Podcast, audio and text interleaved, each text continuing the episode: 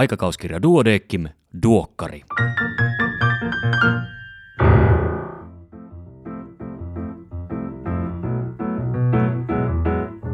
Tämä on numero 20 vuonna 2021. Minä olen Kari Hevossaari, lääkäri Helsingistä. Tervetuloa mukaan aikakauskirja Duodeckimin tuoreimman numeron läpikäyntiin. Numerolla on teema, ja se on krooninen sairaus ja seksuaalisuus. Tästä lisää tuonnempana. Tämänkertaisen toimitukselta tekstin on kirjoittanut Seppo Meri. Otsikko on Joko korona on taputeltu. Luen sen nyt kokonaisuudessaan. Ei ole. Puoltakaan maailman väestöstä ei ole vielä rokotettu. 34 prosenttia oli rokotettu lokakuun 2020 alussa, ja kohtalaisen suuri osa myös jäänee rokottamatta. Vaikka Suomessa voimme jo huokaista, niin esimerkiksi Afrikassa virus pyyhkäisee vielä yli alueiden, joiden asukkaista rokotettuja on alle 10 prosenttia. Tämä tarkoittaa sitä, että globaalisti tartuntojen määrä lisääntyy vielä jyrkästi ja virus jää kiertämään maapallolle. Reservoaari säilyy ja virus leviää erityisesti rokottamattomien joukossa. COVID-19-tautiin kuolleiden luku lähentelee nyt viittä miljoonaa. Kymmenkertaisen määrän on arvioitu kuolleen vuosina 1918-1919 Espanjan tautiin. Kolmannes maapallon väestöstä sairastui. Käytössä ei ollut influenssarokotteita eikä mikrobilääkkeitä estämään bakteerien aiheuttamia jälkitauteja. Sata vuotta sitten tieto pandemiasta jo kulki, mutta hitaasti.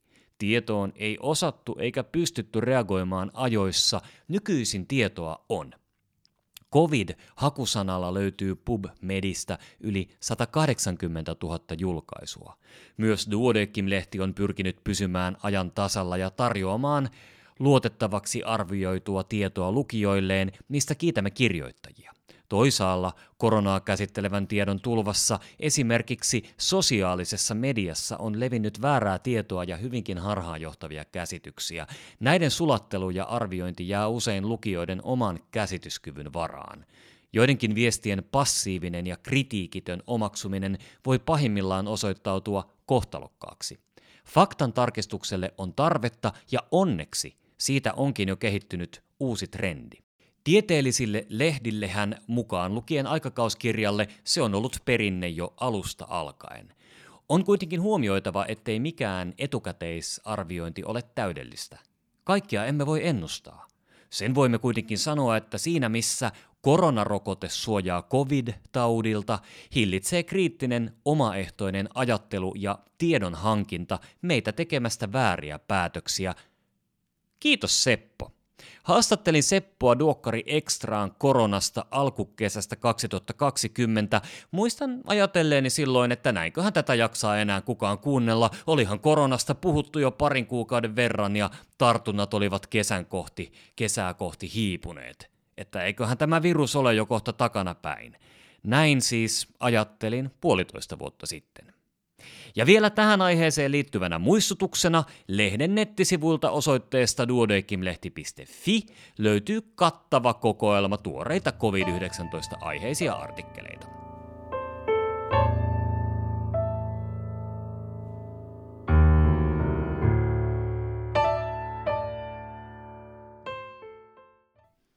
Pääkirjoituksia on kaksi kappaletta.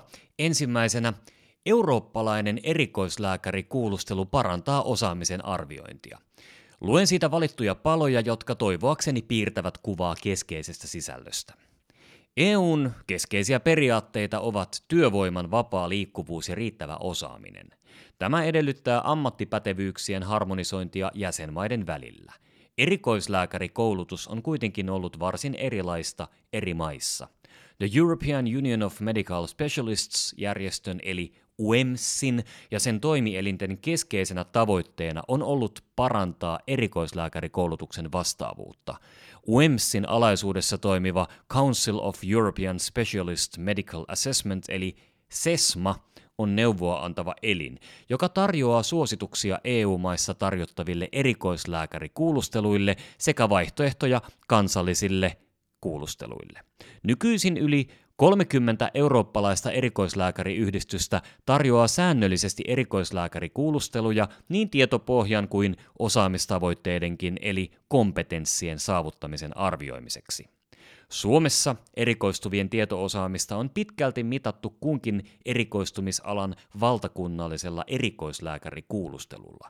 Sen tavoitteena on arvioida erikoistuvan teoreettista tietoa ja osaamista sekä kykyä toimia tarkoituksenmukaisesti erikoislääkärin kohtaamissa tilanteissa. Nykyisin lähes kaikilla erikoisaloilla kuulustelu perustuu muutamaan essee-kysymykseen, joita täydennetään muun muassa potilastapauksilla ja pikkukysymyksillä, mutta osaamistavoitteista katetaan vain pieni osa, mikä heikentää tentin luotettavuutta. Erikoislääkärikuulustelun osuvuutta ei tietojemme mukaan ole analysoitu, mitä voidaan pitää merkittävänä puutteena. Useat eurooppalaiset erikoislääkäriyhdistykset järjestävätkin kaksiosaisia kuulusteluja, joiden ensimmäisessä osassa arvioidaan tietoosaamista ja jälkimmäinen osa sisältää näyttökokeen sekä standardoituja tapauksia, joihin vastataan suullisesti. Myös tentin ajankohta on tärkeä. Suomessa siihen on aiemmin osallistuttu erikoistumiskoulutuksen loppuvaiheessa, mutta joillakin aloilla on nyt alettu kannustaa aiempaan osallistumiseen. Eurooppalaiset tentit ovat painottuneet alan ydinosaamiseen ja niitä suositellaan tehtäviksi noin 2-3 vuoden erikoistumiskoulutuksen jälkeen, mikä on linjassa osaamisperustaisuuden kanssa. Tentti ei ole pelkkä summatiivinen arvio, vaan se ohjaa opiskelijaa kohdistamaan kehittymistään loppuvaiheen aikana. Eurooppalaisiin tentteihin on suhtauduttu varauksellisesti muun muassa kielikysymyksen vuoksi. Lakimiesten tulkinnan mukaan erikoistuvia ei voida pakottaa englanninkieliseen tenttiin. Lisäksi lainsäädännössämme on muitakin esteitä, jotka estävät eurooppalaisten tenttien pakollisuuden. Eurooppalaisten tenttien kääntämistä eri kielille pohditaan UEMSissa. Kyseessä on iso työ, joka ei ihan pian toteudu. Kotimaisten erikoislääkärikuulustelujen osuvuutta ja luotettavuutta ei ole tutkittu, eikä niihin ole laatustandardeja. Sesman kriteerein ja laatuvaatimuksin tehtyjen kuulustelujen käyttö parantaisi erikoislääkärikoulutuksen laatua huomattavasti. Pelkkä tiedon testaaminen ei kuitenkaan riitä erikoislääkäriksi valmistuvan osaamisen arviointiin, vaan lisäksi tarvitaan säännöllisesti toistuvaa ja dokumentoitua työssä tapahtuvaa kehittymisen arviointia. Toisena pääkirjoituksena on Tieto ei lisää tuskaa. Elämänlaatua eivät heikennä diagnoosit, vaan sairauksien aiheuttamat oireet.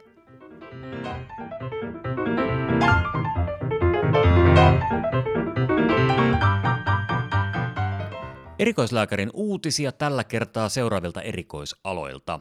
Syöpätaudit, yleislääketiede, lasten ortopedia ja traumatologia, lastenkirurgia, käsikirurgia, radiologia ja nefrologia. Tässä muutaman uutisen keskeinen sisältö, kaikki uutiset ja tarkemmat tiedot löydät lehdestä paperisena tai sähköisenä. Työikäiset naiset hyötyvät elintapaohjauksesta. Nykyisin aikuisella paino nousee keskimäärin 0,4-1,0 kilogrammaa vuodessa ja ylipainoisilla tai lihavilla vielä enemmän. Suomalainen tutkimus osoitti, että elintapaohjaus hyödyttää työikäisiä naisia painonhallinnassa. Hoitajan antamalla elintapaohjauksella painotavoitteineen oli suotuisaa vaikutusta ylipainoisilla ja lihavilla. Skolioosi on varsin tavallinen lapsuusiän leukemian jälkeen. Lapsuusiän syöpien kemoterapiahoito vaikuttaa sekä lapsen kasvuun että luuston mineralisoitumiseen. Lapsuusiässä akuutin lymfaattisen leukemian sairastaneita potilaita olisi hyvä seurata myös skolioosin varalta.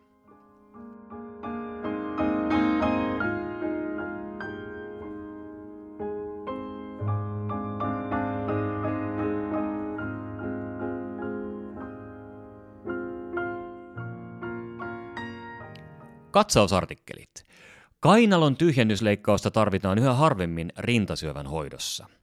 Vartia imusolmuke biopsia on korvannut tyhjennysleikkauksen kainaloetäpesäkkeiden diagnosoinnissa. Kainalon kaikukuvaus ja sen yhteydessä otettava neulanäyte ovat nykyään osa rintasyövän diagnosointia. Kaikukuvauksen tarkoituksena on tunnistaa potilaat, joiden kainalossa on rintasyövän etäpesäkkeitä ja joille voidaan tehdä suoraan kainalon tyhjennysleikkaus. ilman edeltävää vartia imusolmuke biopsiaa. Lapsen epäselvän sukupuolen diagnostiikka ja hoito. Vastasyntyneen sukupuolen määrittäminen vaatii lisätutkimuksia, jos Pojalta vaikuttavalta lapselta ei löydy kumpaakaan kivestä tai hänellä on poikkeavuus peniksessä eli vaikea hypospadia tai mikropenis, tai jos tytöltä vaikuttavalla lapsella on kookas fallos tai hänen isot häpyhuulensa ovat osittain fuusioituneet. Tällöin tulee sulkea pois hengenvaarallinen lisämunuaisten vajaatoimintaan johtava virilisoiva lisämunuaishyperplasia ja tarvittaessa aloittaa siihen gluko- ja mineralokortikoidihoito. Jatkohoidon optimoimiseksi jokainen lapsi pyritään diagnosoimaan täsmällisesti. Psykologinen tuki lapsen synnyttyä ja vanhempien ohjeistaminen esimerkiksi sosiaalisten tilanteiden kohtaamiseen vähentävät vanhempien kokemaa ahdistusta ja helpottavat kiintymyssuhteen muodostamisessa vastasyntyneeseen. Rintasyöpäriskin arviointiin uusia genomityökaluja. Tutkimukset viimeksi kuluneen vuosikymmenen ajalta ovat osoittaneet rintasyövän perinnöllisen alttiuden monimuotoisuuden. Rintasyövän geneettisen riskin arvioinnin tulisi olla nykyistä kokonaisvaltaisempaa. Polygeenisellä riskiarviolla voidaan tarkentaa merkittävien alttiusgeenien mutaatioiden kantajien riskiarviota. Luonnon monimuotoisuus edistää kansanterveyttä. Luonnon monimuotoisuus tarkoittaa kaikkea elävän luonnon vaihtelua niin elinympäristöjen, lajien kuin yksilöidenkin välillä. Viime vuosien tutkimus on osoittanut, että luonnon monimuotoisuus voi suojata ihmistä sekä tarttuvilta että tarttumattomilta sairauksilta. Ympäristössämme se suojaa uusien tartuntatautien kehittymiseltä ja toisaalta altistaa mikrobeille, jotka tukevat immuunijärjestelmän toimintaa. Luonnon monimuotoisuuden nopea köyhtyminen uhkaakin suoraan ihmisen hyvinvointia.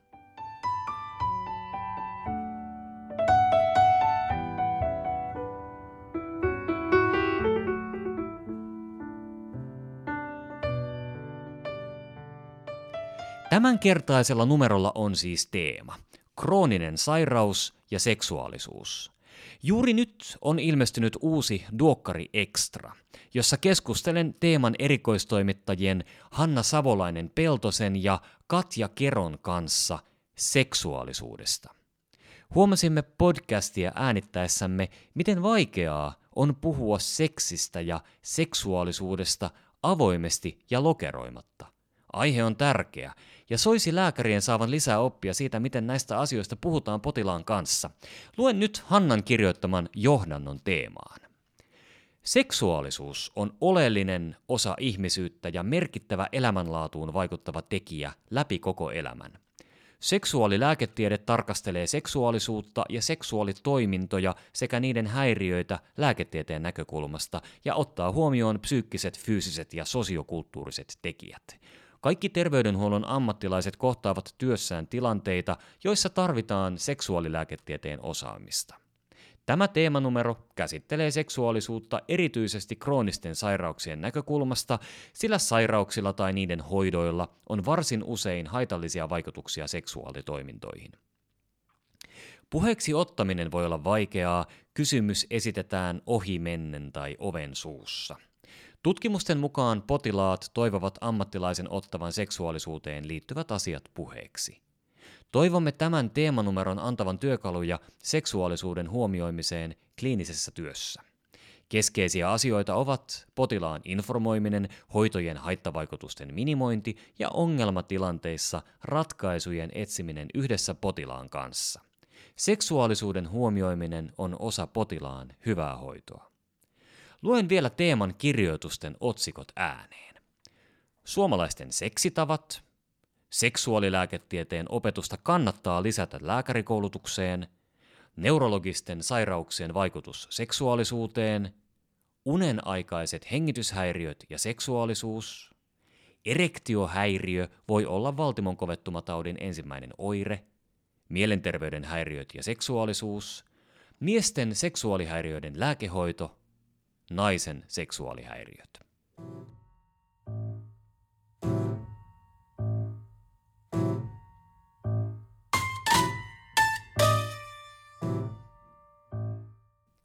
Näin hoidan osiossa trikuspidaaliläppävuodon uudet hoitomenetelmät, sitten yksi Impress-artikkeli, glaukooman aiheuttaman näkövammautumisen riski pienentynyt Suomessa.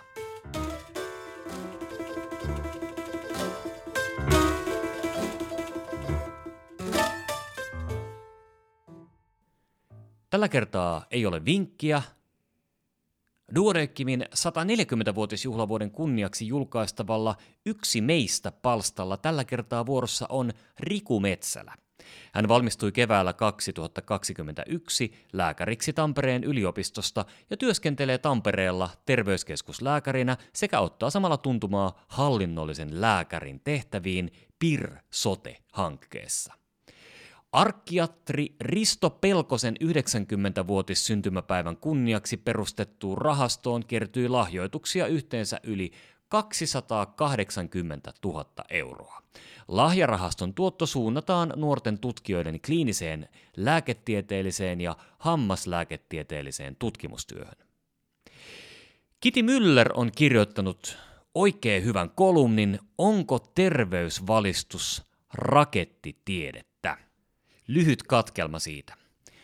Olen yli 40 vuotta miettinyt, mikä olisi oikea tapa käsitellä elintapoihin liittyviä kysymyksiä potilaani kanssa ilman, että hän kokee istuvansa syytetyn penkillä.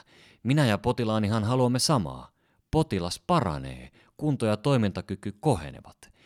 Pitkäaikaiseksi matkakumppaniksi ilmaantuneen sairaudenkin kanssa voi elää. Monesti väitetään, että lääkärit haluavat hoitaa lähinnä sairauksia, koska siitä he palkkansa saavat. Kun Lääkäri puhuu sairauksien ehkäisystä itsensä terveeksi kokevalle, mutta elämäntapojensa puolesta jo kaidalla polulla kulkevalle lääkäri maalaa piruja seinälle ja uhkailee ikävillä asioilla. Kun potilas saa aivohalvauksen ja sairaushistoria osoittaa verenpaineiden huidelleen korkeuksissa jo pitempään, paastosokerin olevan koholla ja painoakin reippaasti ylipainon puolella, ei ole inhimillistä ottaa siinä vaiheessa elintapa-asioita puheeksi, lyödä jo lyötyä. Mitäs minä sanoin puhe on mielestäni epäammattimaista. Sanoma olisi pitänyt saada perille aikaisemmin, onnistua sytyttämään oivalluksen lamppu potilaan päässä, saada hänet moodiin, moodiin, jossa päätös elintaparemontista pitää.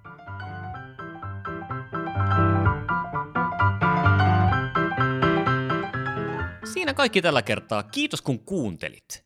Hyvää syyslomaa kaikille, joilla sellainen on. Muistaakseni pari vuotta sitten kirjoiteltiin lehdistössä laajalti, että kellojen kääntely syksyllä ja keväällä jää kohta historiaan. Tämänkin lehden sivuilla on otettu kantaa sekä kesä- että talviajan puolesta. Niin vaan taisi korona tämänkin suunnitelman sekoittaa. Kohta puoliin päästään nimittäin taas veivaamaan aikanaurit talviasetuksille. Voimia äkkipimeneviin iltoihin. Palataan me asiaan parin viikon päästä. Voi hyvin siihen asti. Iiro, ole hyvä!